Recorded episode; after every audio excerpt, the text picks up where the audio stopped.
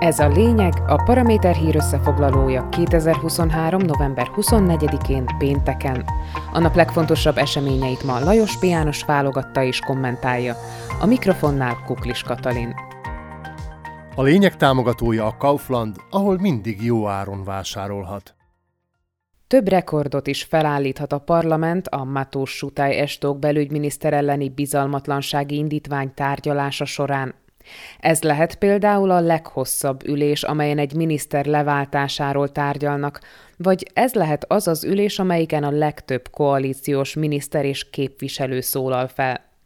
Az már most biztos, hogy több miniszter szólalt meg, és többször, mint például néhány napja a kormányprogram tárgyalása során. Akkor a négy tárgyalási nap alatt Robert Fico felvezetését és rövid záróbeszédét kivéve csak Tomás Taraba környezetvédelmi miniszter kért néhány szót. Sutály Estók mellett azonban a kormányfő mellett már kiállt Robert Kalinyák védelmi, Richard Rási régiófejlesztési és Richard Takács mezőgazdasági miniszter is, és természetesen felszólalt maga az érintett miniszter Matús Sutály Estók is.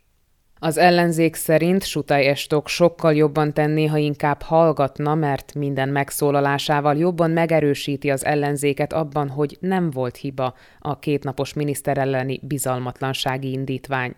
Az ugyanis már biztosan rekord, valószínűleg világrekord is, hogy két nappal azután kezdeményezik a belügyminiszter leváltását, hogy a kormány és benne a miniszter is bizalmat kapott.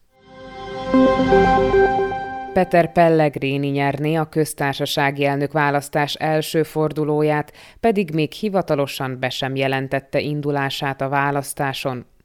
Az AKO közvéleménykutató ügynökség felmérése alapján Pellegrini 40%-ot kapna, a második helyezett Iván Korcsok mintegy 30%-on áll. A többi jelöltnek 10% alatti támogatást mértek. A választáson biztosan indul még Stefan Harabin és Ján Kubis, a KDH pedig várhatóan Miriam Lexman Európa parlamenti képviselőt indítja. A szövetség is ígéri, hogy lesz magyar jelölt, de a nevét legkorábban december 9-én árulják el. Robert Fico első hivatalos külföldi útja a szlovák miniszterelnök bevett szokása szerint Prágába vezetett, de ott nem fogadta őt mindenki kitörő örömmel. A cselapok szerint Petr Pavel cseh köztársasági elnök nem is akart vele találkozni, csak Zuzana Csaputová államfő noszogatására állt rá, hogy fogadja Ficót. A Smer elnöke ugyanis nem hazudtolta meg magát, úgy viselkedett, mint 89 előtt egy bunkójárási kommunista pártitkár, az időpontról nem volt hajlandó tárgyalni, pedig az nem felelt meg sem a cseh képviselőház, sem a szenátus elnökének, és nem volt túl optimális Petr Pavel elnöknek sem. Ráadásul ugyanerre a napra Fico megszervezte magának a találkákat Milos Zeman és Václav Klaus korábbi elnökökkel, valamint Andrei Babis volt miniszterelnökkel. És hát ez a három ember nem túl kompatibilis a jelenlegi cseh vezetéssel, viszont Fico biztosan jobban érzi magát a Putyin barát Klausszal és Babissal, mint Petr Pavellel. Ma reggel megkezdődött a tűzszünet a gázai övezetben, és délután a Hamas 13 Izraelből elrabolt túszt átadott a Vörös Keresztnek. Ennek fejében Izrael első körben 39 izraeli börtönben fogva tartott palesztin nőt és fiatalkorú rabot enged szabadon. A négy napos tűzszünet során a Hamas összesen 50 izraeli túszt ad át, Izrael pedig 150 fogvatartott nőt és fiatalt enged szabadon. A tűzszünet idején felgyorsul a humanitárius segély és az üzemanyag szállítása is a gázai övezetbe.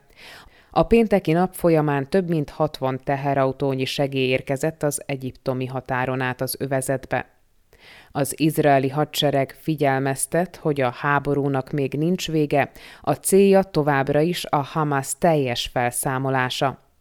A Hamas az október 7-i támadása során mintegy 1200 izraeli állampolgárt ölt meg, és több mint 200 túszt, köztük gyerekeket és időseket hurcolt magával a gázai övezetbe. Az izraeli hadsereg válaszul benyomult az övezetbe, a harcoknak a Hamász állítása szerint már csak nem 15 ezer palesztin esett áldozatul. Lajos Piános szerint ez volt a lényeg november 24-én pénteken, hírösszefoglalónkat minden hétköznap este meghallgathatják ugyanitt.